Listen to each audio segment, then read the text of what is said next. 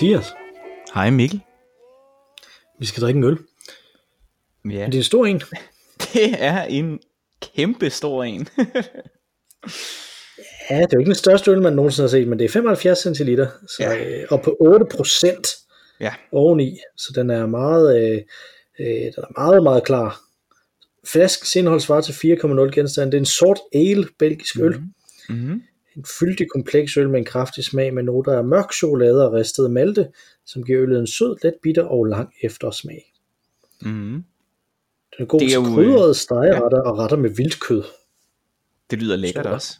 Ja, Mhm. så det er jo perfekt har mad efterårs, efterårs, øh, efterårsøl her. Jo, altså Ja, det er det men det er en sort tid. Ja, rigtig Som lækkert. Kim Larsen sang, det er en sort tid, som vi lever i. Ingen kan se noget som helst. Præcis. Jeg troede faktisk, jeg troede faktisk der stod øh, stor ale, lige da jeg først den. Ja, det kan jeg godt forstå. Fordi den er meget stor. Den er jo det, det her, at, at skulle drikke denne her nu, det svarer jo faktisk til at drikke en flaske sådan klassisk øh, øh, fransk eller engelsk cider. Ikke? Det er typisk på Mhm. omkring 8% og i, øh, og i en øh, vinflaske størrelse. Og det er det her jo. Og så har det jo en lille øh, champagneprop. Det har det. Så Mhm. skal vi åbne den? Ja, vi skal. Så skal der lige skrues her. Det skal jeg nemlig. Så skal jeg der stoltråd lige af. Ja, stoltskruden af, der kom den af der, og så der. forsigtigt. Ah, det gjorde jeg meget forsigtigt. Ja, det var meget, meget forsigtigt. Jeg fik lidt mere lyd på, tror jeg. Ja, ja. Sådan der. Ja, ja, ja. Der er godt med skum, det er dejligt. Dejligt, Den er mørk. dejligt. Den er er ikke helt sort, godt. vil jeg sige, men den er Nej, mørk. den, den er ikke sort. Det er også kun en ale jo.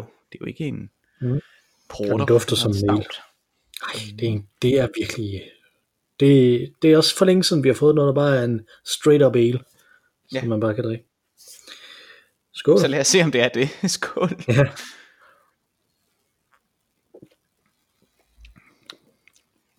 Mm, ja, den er belgisk. Det kan man smage. Den er belgisk, ja. Den er god, den er. Den minder mig om de gode gamle dage i Unibaren. Ja, det, øh, der er det her med denne her, øh, ja, det ved jeg sgu ikke, altså den minder mig jo om, øh, det ved du også Mikkel, øh, hvis min far skal servere øl, så Mm. henter han jo altid de her belgiske Leffe Bryn for eksempel, ikke? den har lidt ja. Af det samme, den her mildhed, nærmest karamelagtige øh, afrunding i smagen. Øh, Det er rigtigt. Super lækkert. Ja. Den er virkelig, virkelig lækker, den her. Dejligt. Det havde jeg godt nok også brug for, øh, for jeg har det af helvede til i dag, Mathias. Nå for søren. Hvad så? Jeg har, øh, jeg øh, havde den øh, frygtelige oplevelse, det var faktisk min søns frygtelige oplevelse, at han øh, havde mareridt i nat, Nå. og så skulle han ind og sove i øh, sin forældres seng. Og det Ja. kan man godt huske, når man selv var lille, at det var rigtig godt at komme ind og sove i forældrenes seng. Det var Øh, det. bortset fra, at øh, i hvert fald mine forældres seng, det var to senge, der var sat sammen, og det er vores faktisk også, så jeg endte altid i revnen, Nå. øh, og sådan kom Ja. ja. ned imellem der og sådan noget, ikke? Altså, men, øh, øh, men det er ikke, jeg kan sige det på den her måde, det er hyggeligt, men det er ikke lige så godt, når man er øh, voksen, og så ens barn kommer ind og sover der. Så jeg har bare ligget frygteligt, så jeg har hold i nakken, jeg kan ikke dreje nakken, øh, hovedet særlig langt, øh, og min lænd gør herrenas, altså så meget, at jeg simpelthen bare ikke nærmest ikke kan bøje mig, øh, uden at den bare siger stop.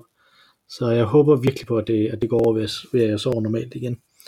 For ellers så skal jeg pludselig til at være Jeg troede, du 70. ville til at sige, at du, jeg troede, du ville til at sige, at du håbede på, at det gjorde over, når du var gennem den her øl. Nå ja, det kunne også være, det ville være dejligt, hvis, det bare, hvis, hvis, Ja, hvis bare ja. bedøvelse var nok. Lidt, lidt stor bedøvelse, det ville være godt, hvis det var nok. Mm, Ja. den er i hvert fald god. Ja, Det var lige, hvad jeg havde brug for. Ja. Jeg har jo valgt et emne til den her gang. Ja, Og det emne, jeg har valgt, er fri vilje. Øh, og det, jeg har det jo lidt skidt med at vælge det, fordi grunden til, at jeg vil vælge det, er jo nærmest dagsaktuelt, men så ikke alligevel. Øh, fordi Okay. at øh, jeg, jeg kom til at tænke over det i den her uge, fordi at øh, danske medier øh, samlede en historie op fra tilbage i maj i den her uge, Ja. om at øh, der kommer sådan et filter i Word, så man kan slå til ligesom sådan et grammatikfilter og et, øh, og et øh, stavekontrolfilter, som så er sådan et inklusionsfilter. Mm-hmm. Sådan så den foreslår, hvis man skriver policeman, så skriver foreslår den øh, police officer øh, i stedet for, ikke? Øh, sådan, så den foreslår sådan noget øh, inklusionsting. Og det er blevet øh, udlagt af kritikere det her som, at øh, som at det er noget, som, som der så ligesom øh, øh, tvinger folk til, at nu skal de bruge sådan noget inkluderende sprog.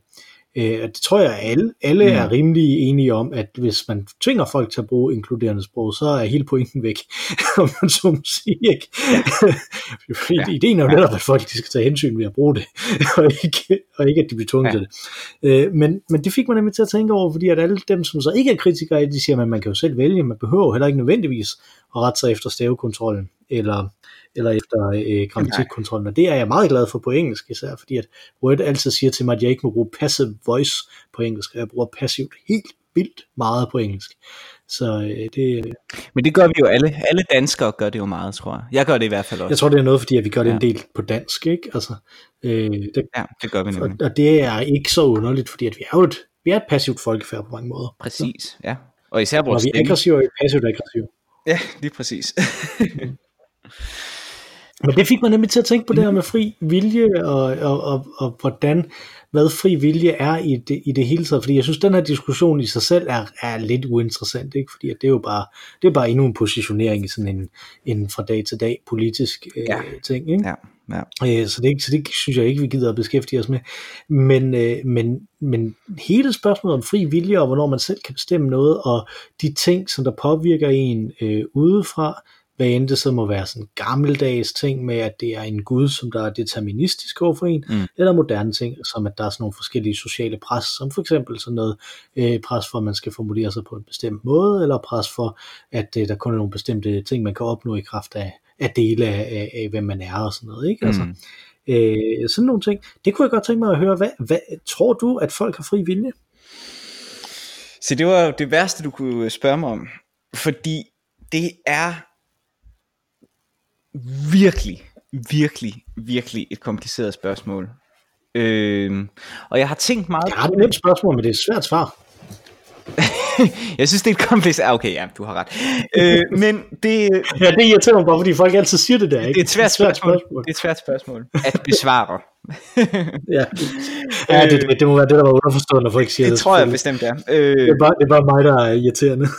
ja. øh, nej, men... Øh, jeg tror langt de fleste mennesker vil sige, at selvfølgelig tror de på fri vilje. Øh, men langt de fleste mennesker anerkender selvfølgelig også determinisme. Øh, I den forstand, at der er en kausal forbindelse øh, mellem årsag og, og virkning her i universet.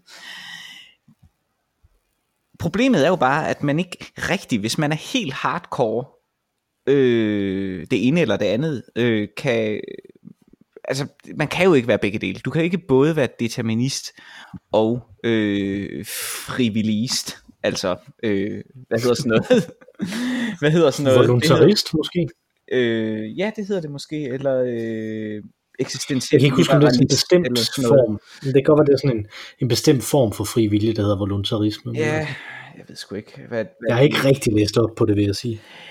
Det hedder, Sådan jeg valgte det som emne. Hedder det ikke li, øh, liberta, øh, libertarisk fri vilje eller sådan noget den stil? Altså som filosofisk retning, ikke som ikke libertarisme som politisk overbevisning. Tror, jeg ved det ikke. Det er dig, der er idehistoriker. Nej, min pointe er, det er jo, det er jo virkelig svært, fordi der er jo ingen tvivl om, at hvis man tror på fysik og øh, videnskab, altså naturvidenskab, så er du nødt til at have en eller anden form for øh, øh, deterministisk forståelse af verden. I hvert fald determinisme igen i den sammenhæng, der handler om kausalitet. Mm. Øh, men omvendt, så er det jo også altså trist for os mennesker at sige, at alt hvad vi gør, bare er indskrevet i en kausal øh, logik. Vi vil jo gerne synes, at vi er noget specielt, og at vi træffer øh, aktive øh, øh, handlinger, øh, som, som vi ellers ikke behøver at, at, at træffe, men som vi træffer alene fordi, at, øh, at vi kan. Øh, Så, så jeg ved det simpelthen ikke, om jeg tror på fri vilje. Øh, der er jo noget, der er jo noget,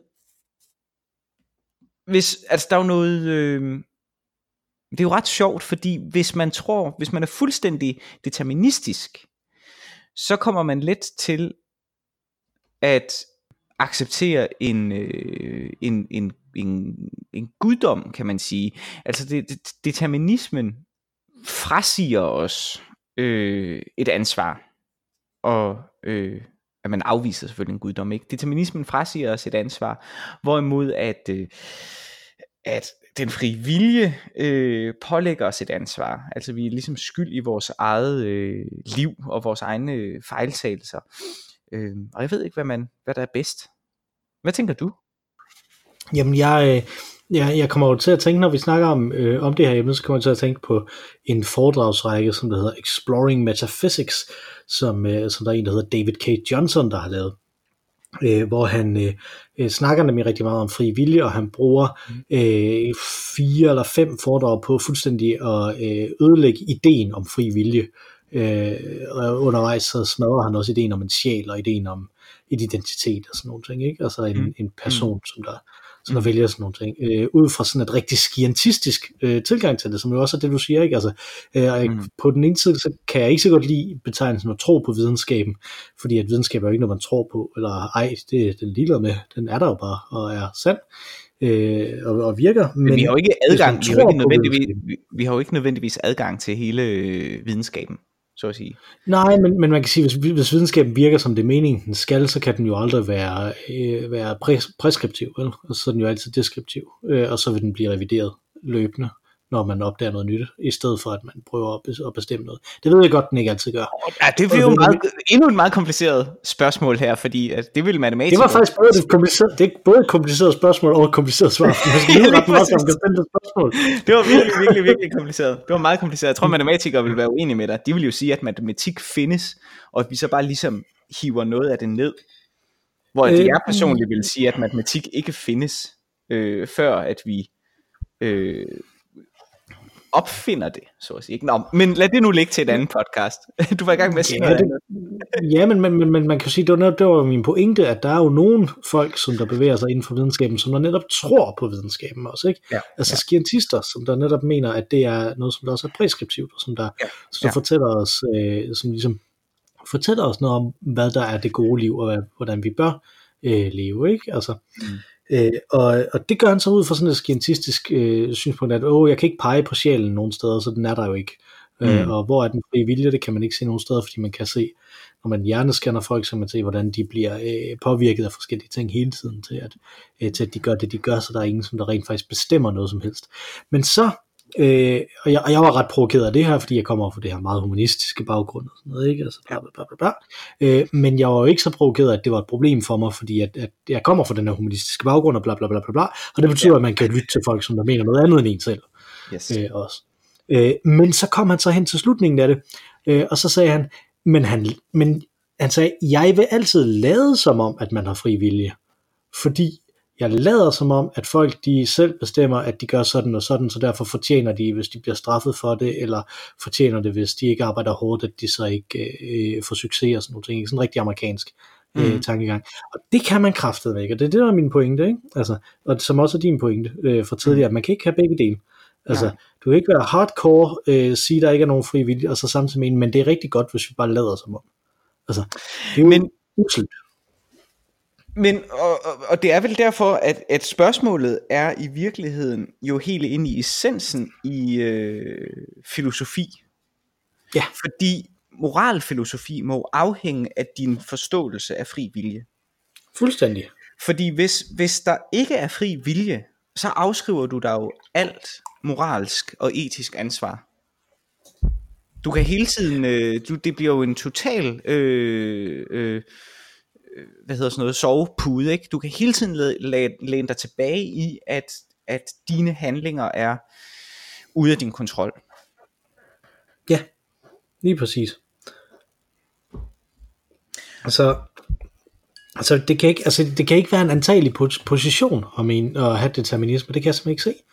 Øh, og det er jo så også det, han kommer frem til, om man så må sige, men han kommer bare ikke frem til det. Han siger det bare til sidst, og det er derfor, mm. jeg bliver vred over det. Ikke? Altså, mm. Fordi man bliver nødt til at komme frem til det. Altså, det er en uantagelig position, fordi at, at så vil intet kunne fungere. Og det er der, jeg kommer hen til det, som jeg vender tilbage til på øh, frivillige, typisk Kant.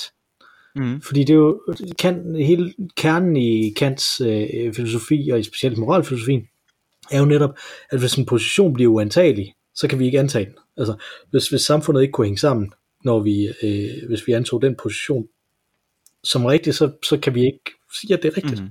Uanset hvad alt andet så siger om det, ikke? Altså. Øh, og det, og det, øh, mm. det er det, der er pointen øh, for mig her, og, og Kant Kant er nok den, som jeg bedst kan lide i forhold til det her, fordi at han har den her, øh, han, det lykkes for ham at have middelvejen, synes jeg, ikke? At, at, at friheden netop består i, at man vælger sin begrænsning og arbejder inden for den. Øh, og det synes jeg er, en, er ekstremt skarpt set øh, af ham. Virkelig, virkelig det er, det er der, jeg er meget imponeret øh, over Kant. Der er nogle klare begrænsninger i det dog, og de begrænsninger kommer meget af øh, øh, Kants privilegium. Ikke? Øh, fordi han er, øh, mm. han er en ekstremt privilegeret person på alle mulige måder. Ikke? Han har det job, han gerne vil have, mm. og den tilværelse, han gerne vil have på, øh, og har utrolig meget magt og autoritet og alt sådan noget. Ikke? Og det er der rigtig, rigtig mange mennesker, som der ikke har. Øh, og specielt på hans tidspunkt, og stadigvæk nu i dag. Ikke?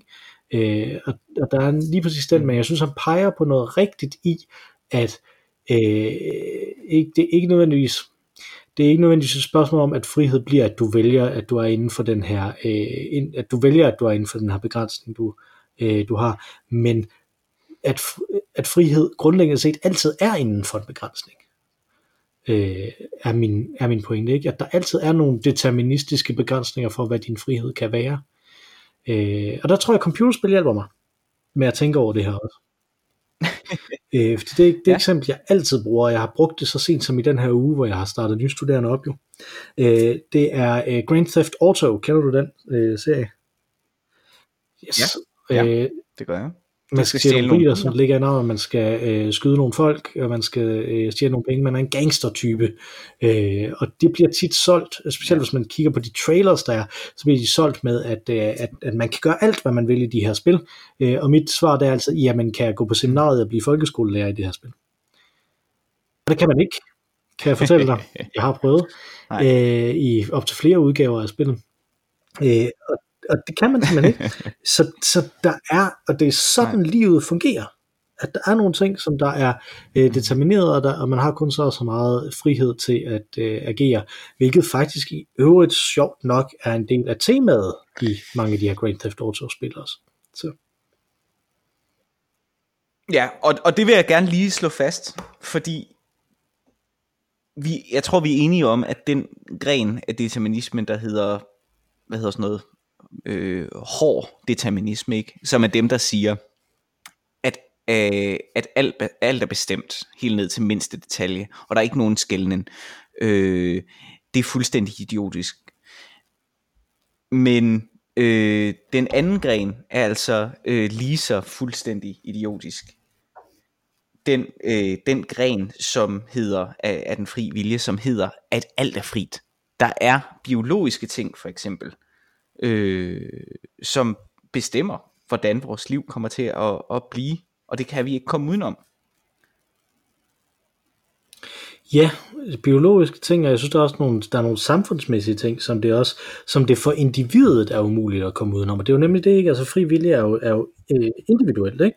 Eller hvad, hvordan har du det med folkeviljen som begreb? Ja, okay, folkeviljen, det ved jeg ikke, men jeg er i hvert fald helt enig, jeg ved ikke engang, hvad det er, jo andet end... Det er der ingen, der gør. Der er ingen, der ved, hvad folkeviljen er. Det er det, vi slås med i England, tror jeg. Eller et eller andet. Ja, I don't know. Men, men i hvert fald... Ja, præcis. Men jeg er helt enig. Jeg, jeg er helt enig med dig, at... Øh, at der er øh, samfundet for eksempel, det ligger nogle ting. For at vende tilbage til dit Word-problem, øh, øh, er igen øh, jo eksempel på, på, på det. Ikke? Der, der kan være ting, som, som definerer øh, Word forsøger så at løse problemet, ikke? men der er samfundsmæssige ting, der definerer øh, de muligheder, vi har i livet. Og de to forskellige øh, poler er, som alle poler jo er, fuldstændig idiotiske. Og den gyldne middelvej er jo altid at forfølge. Øh, så på den måde vil jeg give øh, dig og Kant øh, ret. Men har vi ikke et problem her, fordi bliver vi så ikke bare sådan nogle fæsende centrister, som der ikke tør at tage en stilling til det ene eller det andet? Altså, det, mit, mit problem er, bliver vi, bliver vi en øh, regering hen over midten nu?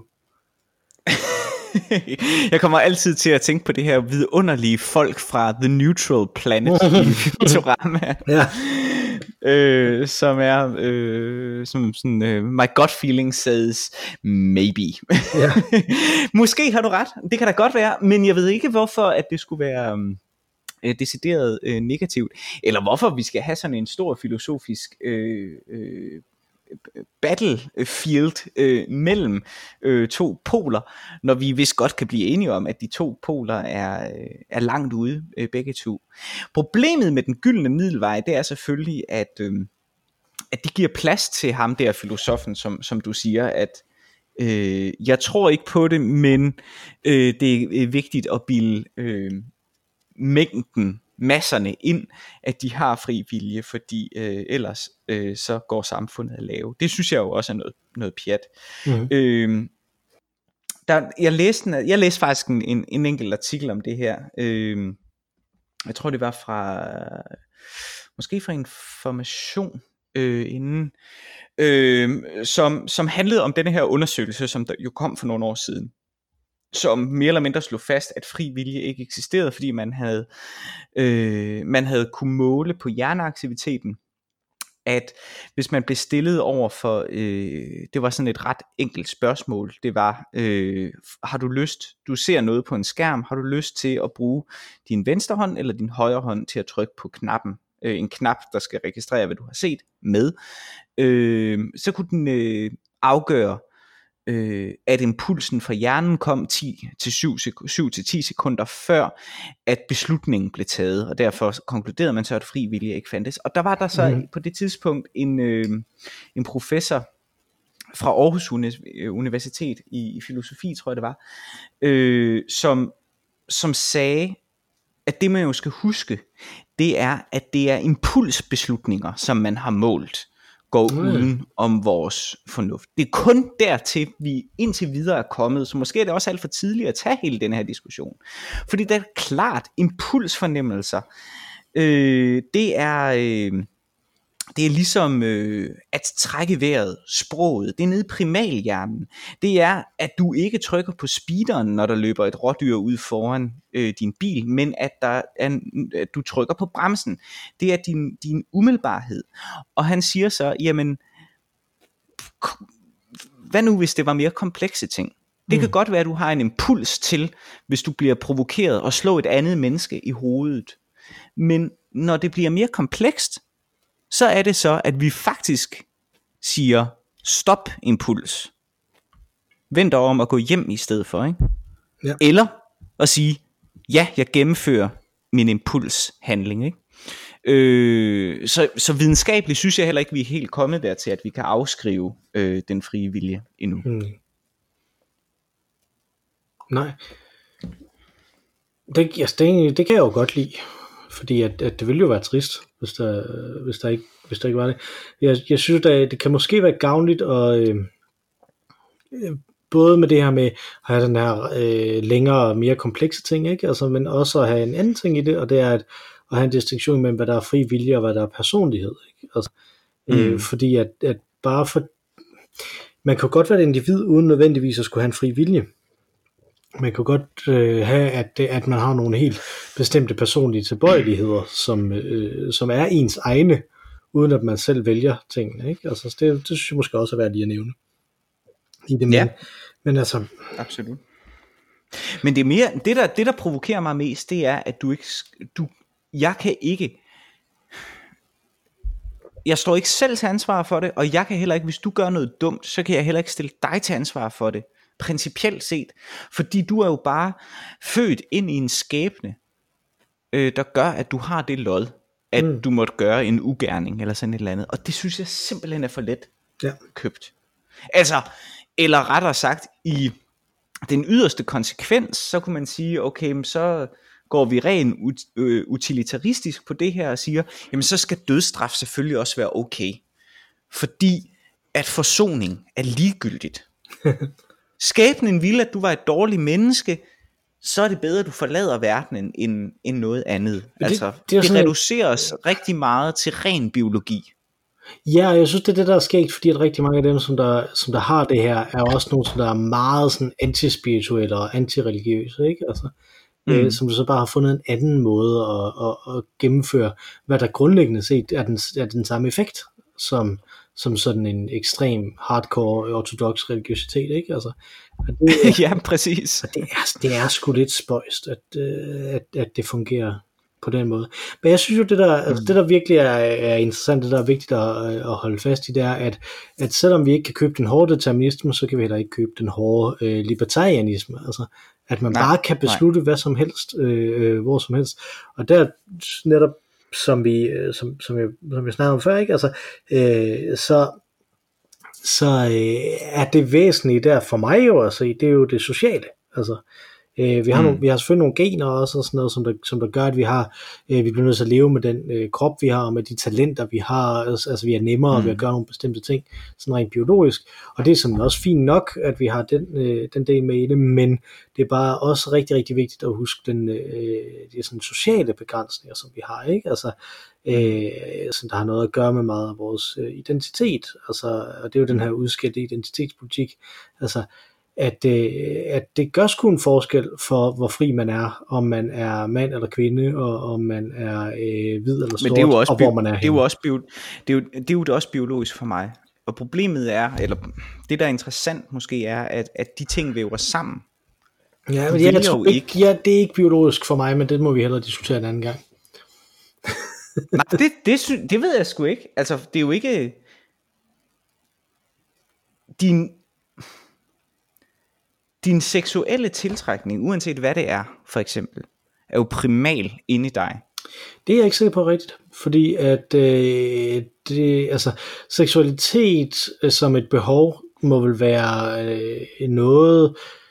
i Jeg taler om af- din seksuelle tiltrækning. Ja, men det må være noget i retningen af også, øh, er også er det samme som, at man er sulten, ikke? Altså, og ja, alle mennesker er sultne, men hvad du er sulten efter, kommer ind på, hvilken, hvilket samfund du er opvokset i.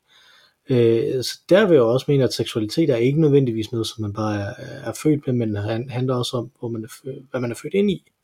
Altså, hvad man er det, det, er helt, det er jeg faktisk helt uenig med dig. Ja, det kan jeg godt forstå. Jeg, jeg tror, det handler meget mere om, øh, hvad, altså du, du har, det er ligegyldigt, hvad det var, altså aseksuel, øh, panseksuel, øh, whatever, men, men du har grundspiren i dig hele livet, og det er det, du, det er det, du ligesom tiltrækkes efter konstant.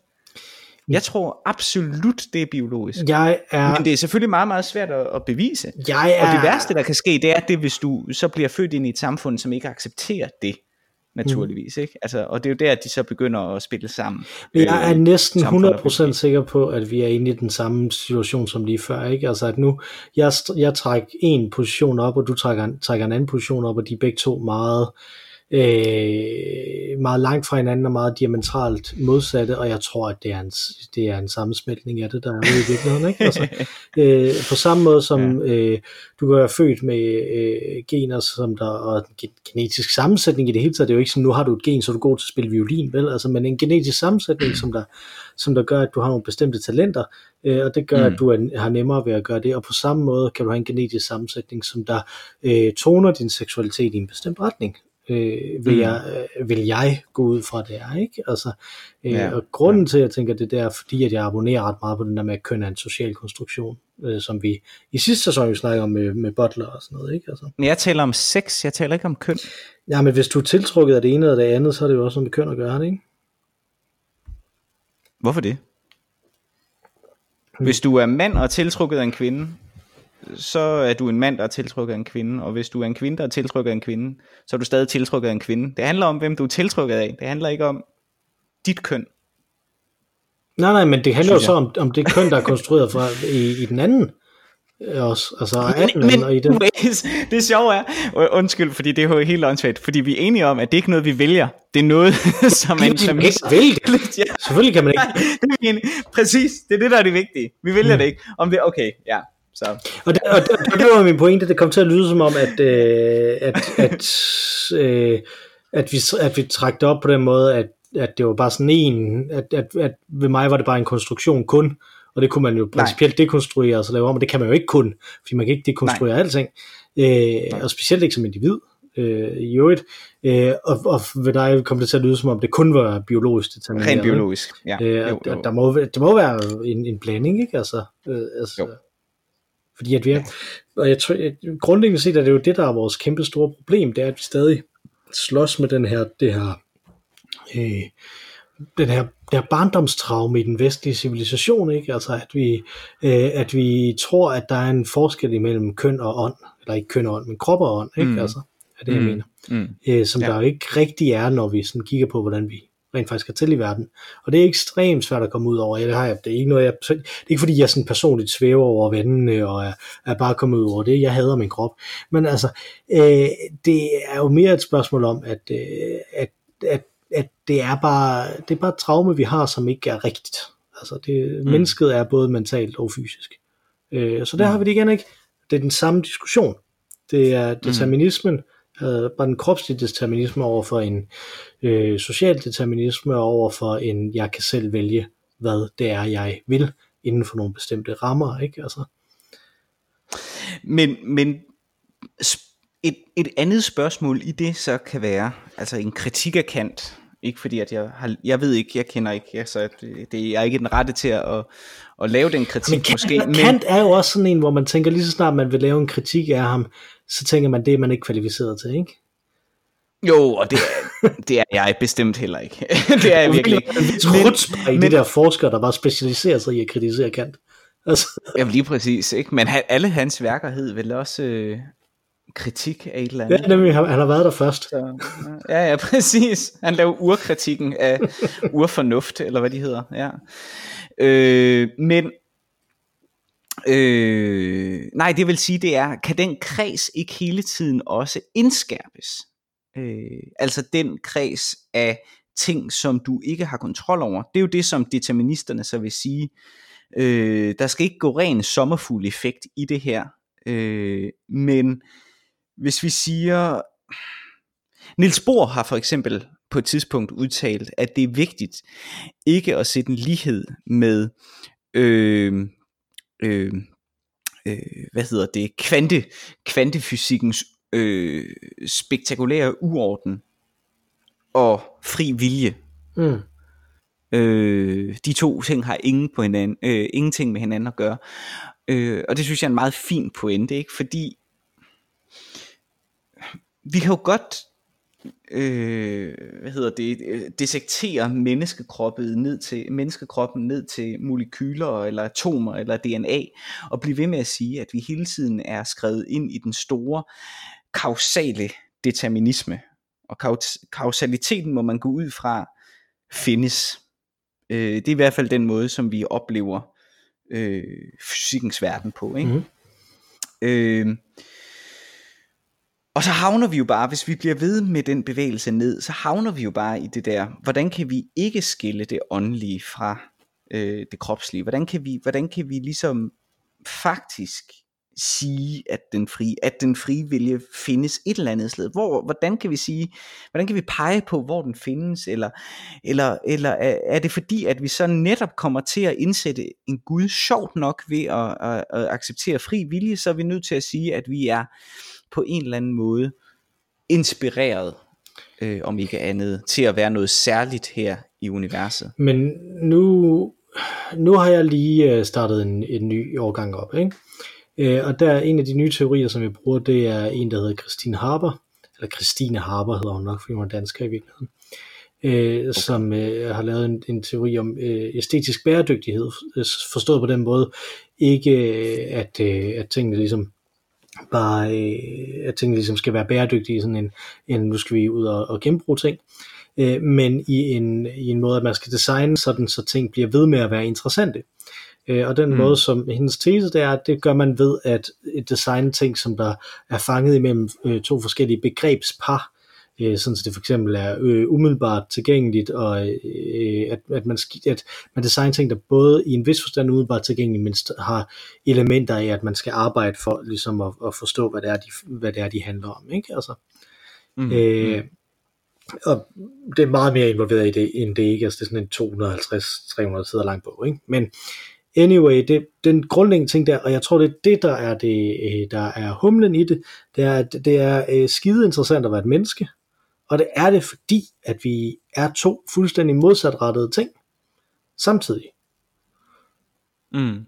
At, at de her ting er vi, er vi på en gang, og det er ikke et spørgsmål, om den ene er mere rigtig end den anden. Altså, og det er mm. der, jeg, mm. jeg stejler lidt over den der formulering med en guddommelig inspiration og sådan noget, ikke? Fordi at det, mm. det lyder enormt meget, som om det er meget mere værd end det andet, ikke? Altså, mm. Øh, mm. Og, altså Nietzsche siger, hvad jorden tro, ikke? Øh, og, mm. og det er egentlig ikke så meget det, jeg mener, men mere, at, at, at der er nogle ting, som der er til stede, og dem må vi bare acceptere. Ikke? Altså, det er jo mit gamle, mit gamle diktum, som er øh, noget, af, øh, noget af det klogeste, øh, vores fælles ven Jakob nogensinde har sagt.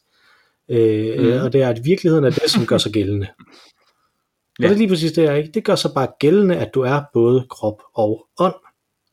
Du kan ønske det ene og det andet, men nej det peger i virkeligheden for mig, synes jeg også tilbage til det citat, som jeg selv lige kom med, som ikke var et fyldesgørende citat, mm. men mhm. mere en reference til en professor, som engang har udtalt sig meget mere intelligent, og jeg kan ikke engang huske hans navn.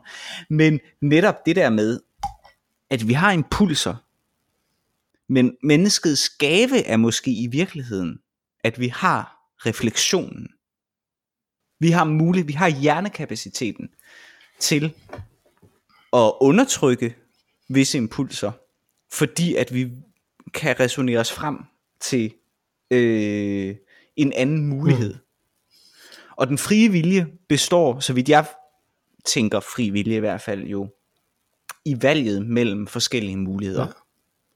Det er ikke alle muligheder, men det er ligesom afgrænset forskellige muligheder. Ikke? Ja. Og det kan vi trods alt med visse spørgsmål, som handler for eksempel om øh, moral øh, og etik tænker jeg. Og jeg synes, det, det, det du siger netop med, at det er rationaliteten og refleksionen, som, som der er der, det Kierkegaard siger jo, i hvert fald den referat, som jeg har fået af min mor i sin tid, øh, jeg har lært ved moders, ved min moders skørter. I moders skød. I moders skød, hvor jeg, hvor jeg, lærte, hvor jeg lærte om Kierkegaard. Øh, der, øh, der øh, siger han jo, at det, der adskiller mennesket fra dyret, det er, at mennesket kan udsætte sine behov. Ja. Øh, og det kan være rigtig, rigtig frygteligt, hvis man er i en situation, hvor man ikke kan det.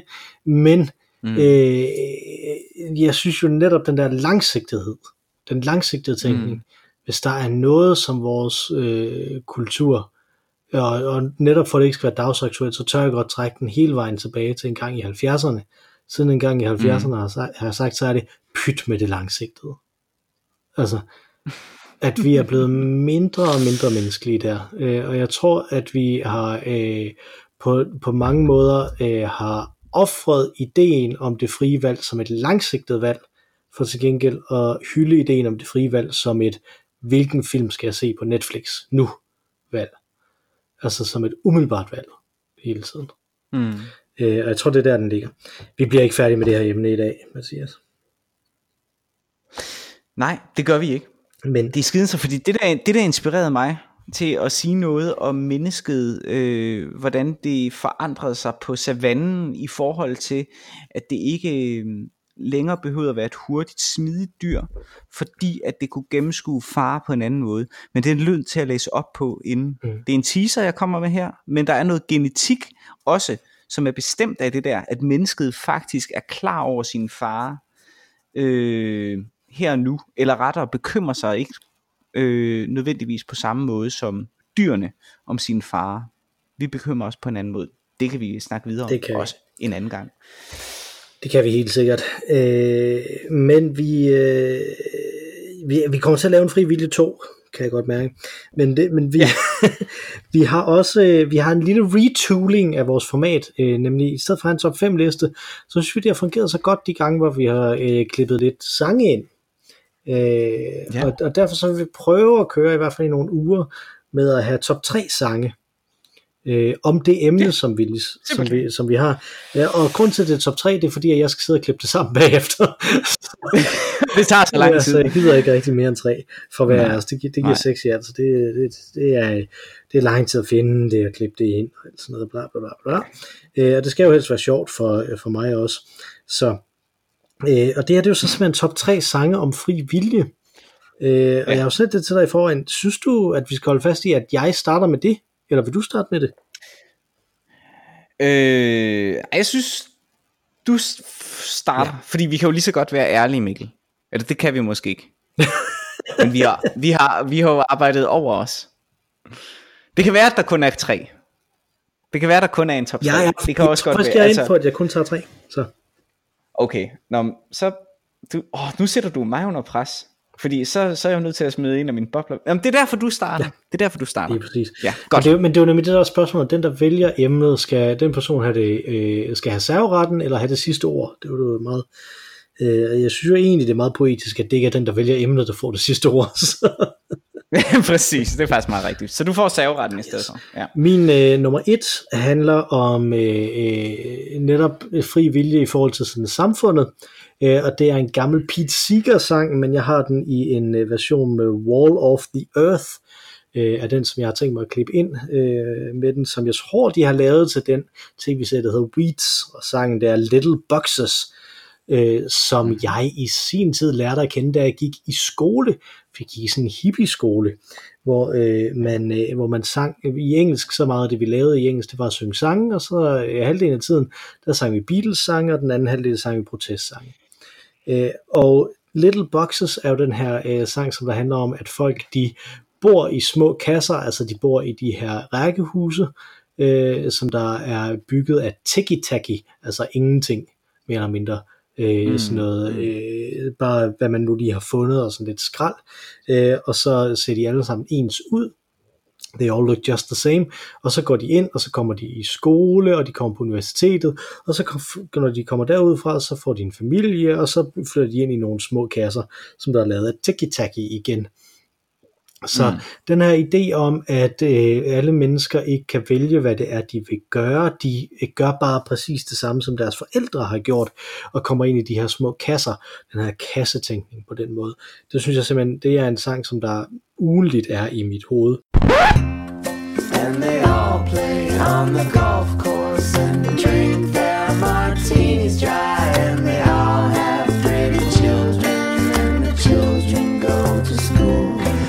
the children go to summer camp and then to the university where they are put in boxes and they come out all the same. Er det jo ikke også ham, der har øh, introduceret øh, Guantanamera til... Øh, ja. Mm. Jo, det er jeg ret sikker på, fordi at det jo faktisk er, det er en, nemlig en oprørssang, selvom den ikke... Øh, det er jo faktisk en... Den ikke sunget sådan øh, i dag. Det ved jeg heller ikke. Det er jo en meget poetisk sang, og der findes en live-optagelse, hvor han, øh, han synger den.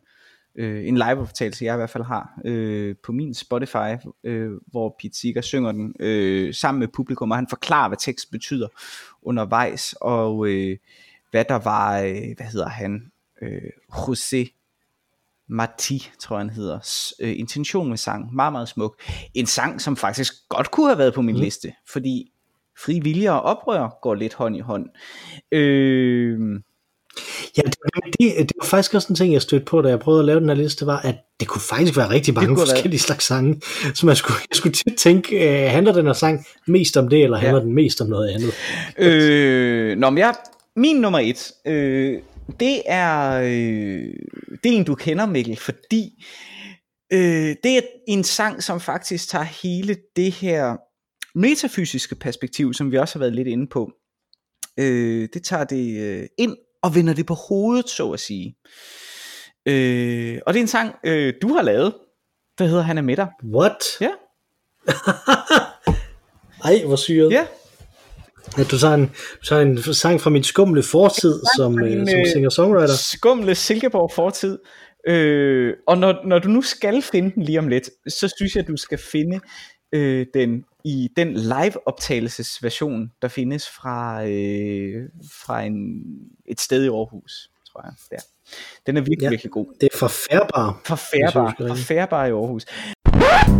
Solen står op, når han vil det Og det regner, når han siger til Men med mennesket siger han til det Nå ja, hvis du absolut vil så bliver det i dit navn, da han er med dig. Han er med dig. Du kan være et svin, du kan være så god. Han er ved dig en rigtig, rigtig skøn sang, som som jeg oplever det jo, handler om, hvordan at vi mennesker nu har fået mulighed, magt til at tage Gud øh, som gissel, øh, så at sige. Og øh, vi forvrænger ligesom hans ord, øh, fordi det er det, som vi nu kan. Og så er der bare en skøn linje i den sang, som, som er noget i retning af, men øh, til mennesket siger, at vi kan gøre alle mulige dumme ting. Alle mulige, vi kan være redselsfulde mennesker, ikke? Men så siger de så, men Gud han siger så til mennesket, der siger han til det, når jeg hvis I absolut vil. Ja. Det er det eneste Gud kan gøre, ikke? Fordi den gave har han ligesom givet os. I, i hele, det er faktisk det er meget, det er ret sjovt, det har vi faktisk ikke været inde på, men i hele fri vilje begrebet versus determinismen, der er der jo fra græsk øh, mytologi, øh, det her begreb, der hedder, eller fra græske, fra det antikke, øh, i virkeligheden historiefortælling, et begreb, der hedder hamartia, altså et fejlgreb. Øh, og det er jo det, som Ødipus render ind i. Øh, han kan ikke komme ud af sit fejlgreb. Det er ligesom det, der det tømmer hans øh, skæbne. Ikke? Og Guds fejlgreb hvis det er noget, så er det i virkeligheden at tro på, at mennesket faktisk kan administrere øh, sin egen vilje. så øh... det, var meget, det var meget desillusioneret øh, kristen sagt. ja, ja, ja. Så det er jo et, øh, den er jo det sker, fordi den spiller lidt ind i, i nogle af de ting, som jeg altid nævner, ikke? Altså, øh, øh, det er jo, det er jo sådan et, Øh, der er en øh, klassisk Bob Dylan sang, som jeg overvejede, men, men som jeg tænkte, der var mere politisk, end den handler om frivillige, som hedder With God on Our Side, som handler om krig, mm. og at alle folk altid tror, at de har Gud på deres side, øh, når, de, når ja. de er i krig. Ikke? Øh, mm. Og min tanke med Han er med dig var at prøve at opdatere den, og så, øh, og så sætte den sammen med Johannes Lyks teologi som jo netop ja. er den her med, at jamen, du kan tage Gud til indsigt for alting. Altså, der er den der øh, fantastiske bog, Kristen øh, Etik og Moral, tror jeg den hedder, øh, ja. af, af Sløg. Den hedder noget af den stil i hvert fald, ikke? Øh, som, hvor, som bruger sådan 150-200 sider på at konkludere, at det findes sgu ikke. det, det er en meget, meget sløgsk måde at, at kigge på verden på, ikke? Øh, men, øh, men altså, det, det, det var det, der var ideen med den, og så bruger den sådan nogle, øh, nogle billeder, som er meget bundet i den tid, øh, som jo er en, en spøjs tid, den er skrevet i, ikke? Altså tilbage i nullerne. Den, øh, mm. den sang, det er en af de første sange, jeg skrev til det der projekt, som hed Svends og Lodal, som, øh, som jeg havde sammen med Henrik Svendsen. Øh, så, så det er meget, den er, den er en, den er et, det var, også, det var også, der var jo en gave i det, ikke at vi skal øh, svælge det, men der var den gave, du starter med at synge noget om, jeg tror faktisk du synger, George Bush har, øh, har Gud på sin side. Ja.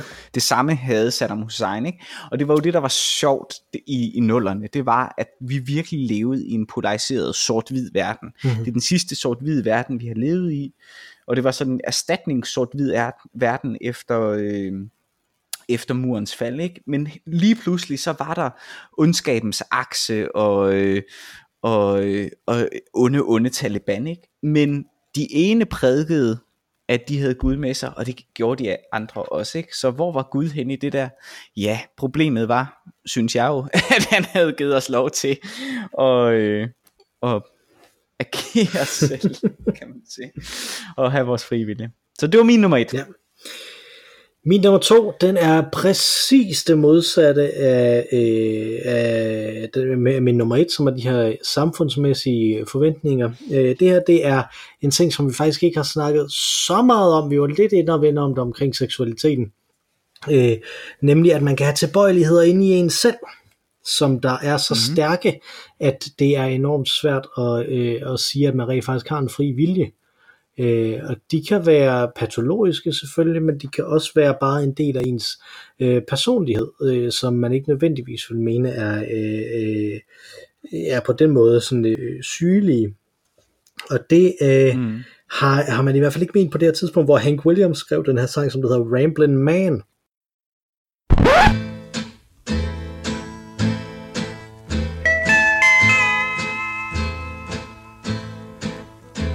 Can settle down and be doing just fine till I hear an old freight rolling down the line.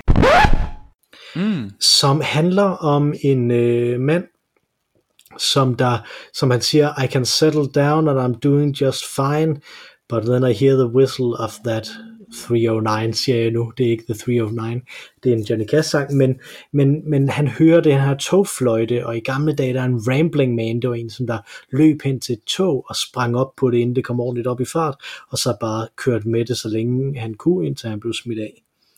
Øh, og når man ramblede rundt om i USA, så levede man øh, fra, øh, fra hånden til munden og, og fra dag til dag, øh, og fandt ud af, hvad man ligesom kunne. Typisk så de her mennesker, som der er i, øh, i øh, mytologien omkring det, de har jo så haft et instrument med, hvor, som de så kunne spille på, og det har så været noget, de kunne tjene penge nok til dagen og vejen på. Fordi det har også været i en tid før Spotify, man så musik, ikke? Så, så folk havde brug for musik, og ville gerne betale mennesker, der stod lige over for dem og spillede musik for den musik, som de spillede, fordi det var der, de kunne få den øh, og jeg synes, den er, øh, den er øh, ret fascinerende, fordi at den rammer ekstremt rent ned i en øh, specifik maskulin måde, man mister sin frie vilje på. Og det synes jeg er ret interessant, fordi at øh, meget af den måde, vi tænker fri vilje på i dag, er ekstremt maskulint kodet. Øh, vi har snakket om det i dag også med rationaliteten, som er sådan en maskulint kodet værdi øh, for better or worse. Øh, og, og dem, som der, for, som der sådan forfægter den her libertarianistiske måde at tænke på øh, politisk, er også nogle meget mm. maskulint orienterede partier. Øh, så, ja. og, og i det hele taget er det sådan en meget maskulin, jeg, jeg bestemmer over verden med min vilje, ikke? Altså, så, og jeg synes, det er, det er derfor, jeg har valgt den her med, at, at, at, med en meget maskulin svaghed ind i en selv også. Mm. Det var min nummer to. Fedt. Øh, jamen, øh, min nummer to, øh, der, øh, hvis, hvis man tænker, okay, Gud, han, øh, han mistede ligesom sin evne til at skulle have noget sagt i min nummer et, øh, så kommer menneskets evige øh, trang til at erstatte Gud her i nummer to. Vi har jo en evne til, øh, selv øh, den gode Marx er blevet kritiseret for det, øh, vi har en evne til ligesom at have erstatningsguder. Øh, Marx kalder det så øh, øh, kommunismen som det endelige øh, punkt. Øh, det her, det er en øh, TV2-sang, som hedder... Kommunismen som det endelige punkt. Det her er en TV2-sang. for something completely different. det her det er en TV2-sang, der hedder øh, Det er samfundets skyld. Mm-hmm. Øh, ja. Og det er jo en måde, øh, fordi den beskæftiger, den kredser jo om øh, det, der sker, hvis vi lige pludselig, hvis vi lige pludselig, øh, hvis vi nu accepterede determinismen fuldstændig, ikke? hvad fanden mm. skulle vi så gøre? Hvad, hvad skulle vi, hvad skulle vi, hvem skulle vi klandre? Og det er jo en barokkesang uden lige øh, om øh, alle mulige skæbner i samfundet, men som alle kan blive enige om, at det er jo samfundets skyld, at det er så dårligt. Det er jo samfundets skyld, at jeg har det så hårdt. Det er jo, åh, det er jo sam, altså, øhm, men jeg synes jo, det der virkelig er fremsynet ved den sang, hvis man nu igen må blive, jeg ved ikke om det er dagsaktuelt, det er måske mere dekadeaktuelt. Og hvis du kan huske øh, slutningen på den. Ja, det hele er min skuld. Ja, ikke? lige præcis. Ikke? Lige at præcis. Øh, der er netop en, et individ, som der, som der mener, at det ikke er, er samfundets skyld, men som der får helt at vide, det er hans skyld, ja. og det er indvandreren jo, ikke? Altså, det, ja. der har vi fat i, i netop det, der gør den sang værd stadig at lytte til, ved jeg Ja, det, gør den absolut fremragende. Men jeg lyttede nu til den alligevel, og jeg synes, det, jeg synes, det er ret sjovt. Jeg synes faktisk, det er ret sjovt, det der med, den starter på samfundets bund, og så går den op i samfundets top, og så går den lidt mm. ned igen, og så ender det med en tv-producer eller en radioproducer, eller sådan et eller andet. Ikke? Så den Ja. skifter sådan hele tiden mellem top og bund i samfundet. Og alle siger, det er ikke mit ansvar. Alt, Ja. hvad der er, skidt, alt hvad der er skidt i mit liv, det er ikke min skyld. Det er alle andres skyld. Mm. Øhm, og jeg ved ikke, om det er en dansk ting, men det er en ting, der virkelig findes i hvert fald. Det er, det ved jeg. Man møder det i dagligdagen. Og det er ret sjovt. Den, øh, altså hvad der gør, at vi kan tillade os at tænke det i virkeligheden. Det, øh, det synes jeg er interessant. Nå, og det beskæftiger den sig altså med. Så, øh, så vent om, nærmest det modsatte af fri vilje. Determinisme, kunne man kalde det. Det er samfundets øh, skyld af TV2. Det er alt sammen min skuld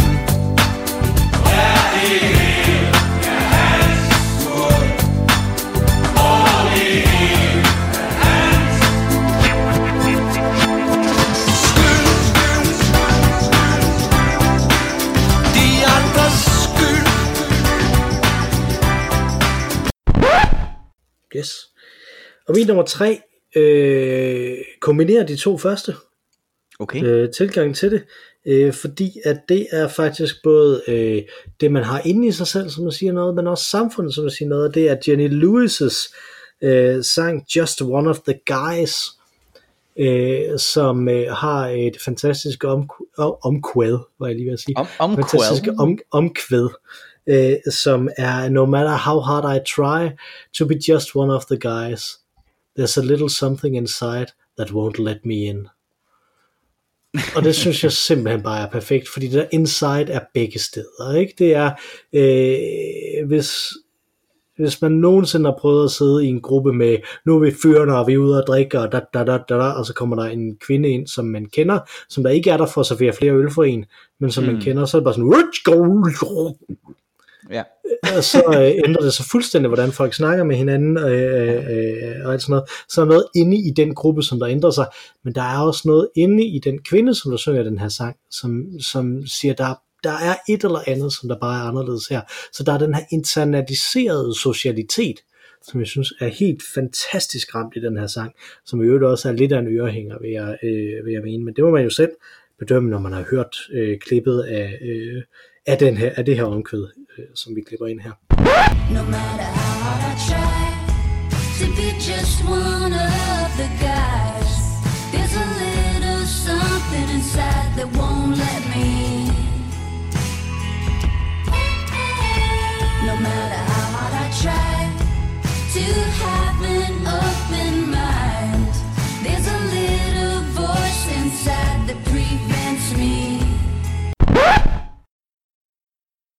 Øh, I øvrigt så kan jeg anbefale Jenny Lewis også, øh, en af de kvindelige øh, sangere, som vi nok burde have haft øh, med et eller andet sted også. På den gamle liste. Ja, det kan være, hun dukker op på, øh, på øh, Spotify-listen også nu, når, nu har jeg nævnt hende. Min nummer tre, den øh, fanger den replik, fordi det er absolut også en kvinde, som burde have været på vores øh, liste. Øh, og som samtidig i lille, min lille rejse her fra øh, et opgør med den metafysiske frivillige til en kritik af den samfundsmæssige frivillige, øh, her så ender med en perpleks, hvad hedder det, en, en, en kompleks og forvirret øh, mangel på forståelse fra min side fra disse øh, smukke ord, som Janis Joplin her synger i øh, Me Bobby McGee. Nemlig freedom is just another word for nothing left to lose.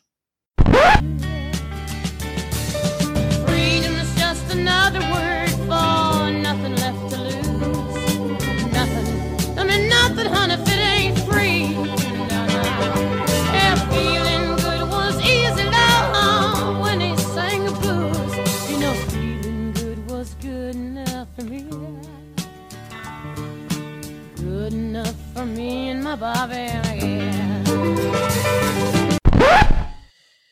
Yes. Jeg ved ikke, hvad det betyder. Men det er for mig netop indbegrebet af den yderste frivillige. Mm. Altså der, hvor at det bare bliver lige med tomhed. Ja, det ved jeg ikke. Det bliver ikke lige med tomhed, men det tror jeg også har noget at gøre med vores forskellige udgangspunkter. Øh, grundlæggende, grundlæggende set, ikke? Altså, fordi at øh, freedom is another word for nothing left to lose, er jo netop det her, jeg er totalt ude af alle samfundsmæssige og sociale bindinger. Og derfor, jeg har ikke noget at tabe i forhold til andre. Derfor kan jeg, øh, derfor kan jeg handle frit. Altså, og sangen i det hele taget handler om, om de her folk, som der, som der netop øh, er uden for, uden for samfundet, ikke? Ja, præcis, men der er jo sådan en underlig, der er jo i det en underlig melankoli, synes jeg, mm. i værdiløsheden. Altså fordi, at du netop er ved siden af samfundet. Altså, øh, det, det, det, er, lidt, det er lidt ligesom, det er lidt ligesom Sartre, som siger, at man er mest fri i fængslet, ikke? Ja, Den fængslede er stadig det fri. er jo Kant også. Nå, siger han også det? Kan man godt sige, Er det ikke? rigtigt? Altså, man er mest fri Okay. man er mest fri, når man accepterer sine, øh, sine begrænsninger. Det er jo lidt det. Sin vilje. Ja, ja, præcis. Så det er, Øh, der- og det, og det, jeg synes, det er det, hun synger om her. Altså, i det øjeblik, at du faktisk ikke har det der, der binder dig. Og pro- problemet er, at, at vi omgiver os med ting, som vi synes binder os positivt, og som vi jo også associerer med positive ting. Øh, men de binder os stadig. Men i det øjeblik, du intet har, og det er her i melankolien ligger for mig, før at du kommer derud i den radikale frihed, i den virkelig radikale frihed, så skal du miste alt inden. Mm. Og i, i, i Mian Bobby McGee's tilfælde, der er det jo bare, vi tager ud og rejser med en mundharmonika, og vi synger en sang og danser, men vi er lykkelige i denne her øh, outcast øh, verden, som vi trods alt har. Ikke? Ja. Så, Jeg var jo så det er den ultimative frihed. meget, meget tæt på at tage en... Øh, øh, nej, ikke en af men, men den, øh, den version af Me and Bobby McGee, som, øh, som, øh, som John Moulton har lavet på dansk, som hedder Karsten Nå, ej Ledin. hvor sjov. Den var jeg tæt på at tage på min øh, liste. Den er, ikke, den er ikke på min bobler, men, det var, men jeg overvejede den meget, men, men jeg, var, jeg tænkte, det var lidt for... for altså, den handler om den her person, som der, øh, som der ikke kan holde til at, øh, at være jøde i Danmark mere, så derfor så vil han tage til Israel, øh, i stedet for, for at være fri. Øh, og, og jeg synes, den, handler lidt for, den er lidt for politisk for mig, og lidt for lidt frivillig til, til det her, ikke? Men jeg er jo lige ved at tage, Okay. lige ved at tage den med. Og jeg er jo faktisk, jeg kan rigtig godt lide Mian Bobby McGee. Jeg synes faktisk, at øh, John Monsens version er lige så god, hvis ikke bedre. Nogle dage synes jeg, den er bedre. jeg, jeg kender ikke, øh, du er meget, meget mere nede i øh, John Mogensens øh, diskografi, end, øh, end jeg jeg har. John Monsen og Tommy Sebak, der har jeg jo en, en edge over der. En svaghed, det er så herligt. Det er så herligt. Og det er ikke engang en, øh, hvad hedder sådan en secret shame, eller hvad, Nej, sådan, hvad- absolut hvad ikke. Jeg synes, det er godt. øh, ja, det er så fedt. Tillykke med det. Øh, har, du stadig, det har du stadig en bobler? Fordi at, at jeg tænkte, at det man godt kunne gøre, Altså, det var, at, at hvis vi havde bobler, så kunne vi bare nævne dem, uden, uden vi må ikke sige andet end, hvem det er, og hvad det er med. Okay, jamen jeg har en boble. Ja. Øh, så kom du med en boble, og så kan jeg, og så er det dig, der alligevel får det sidste Ja, ord. sådan er det jo. Sådan er det jo. Øh, min ja. øh, første boble, det er I wish I knew how it would feel to be free, med Nina Simone. Ja. Pissefedt. Ja. Øh, Mm. Det må man godt ganske kort. Jeg er nødt til at nævne Bruce's Philosopher's Song. altså det er man. Øh, og det handler jo kun om, at, at det faktisk er en af de få sange, tror jeg, hvor ordet free will ligesom indgår. Mm. Ja, Lyt til den. og min øh, nummer 5 er øh, en Bob Dylan sang. Øh, Bob Dylan, jeg må ikke sige mere om det, så det er bare øh, Float Too Much to Ask af Bob Dylan. Med de ord, så håber vi, I kunne lide det her nye format. Øh, I må gerne skrive ind med forslag til emner, eller med kritik af det her nye format. Vi gør det i hvert fald lige et par uger endnu, for at se, om ikke vi, vi finder os til rette i det, tænker jeg, med at, have, mm. med at have de her sange i. Vi synes, det er lidt hyggeligt, at der bliver klippet noget musik ind i det også til sidst. Plus, at ligesom vi ikke ved noget om øl, øh, så ved vi heller ingenting om musik. så det er så sådan, det er en ny spændende Og vi er udfordring. jo kun musikere begge to. Så. Og ja, men jeg tænkte, vores hovedkompetence var ævle. Det er rigtigt. Det er kant ævl, ikke? Øh, men man kan, hvis man gerne vil foreslå os noget, eller give kritik eller kommentar, eller ros eller noget som helst, så kan man skrive til os på ologavl.gmail.com eller tweete til os på snabelag ologavl. Har du drukket dit øl, Mathias? Ikke helt, men... Øh, Jeg har drukket det hele, det er ikke så er godt. rigtigt? Uh, ej, så må du sidde og spjætte med benene nu. Ja, ja, jeg skal snart. Men øh, ellers så vil vi jo øvrigt overlade øh, ordet til absolut den, som der ved mest om musik, der har noget som helst med den her podcast at gøre, nemlig den fantastiske Mar Rainey med vores fremragende temasang. Tak for denne gang, Mathias. Tak for denne gang, Mikkel.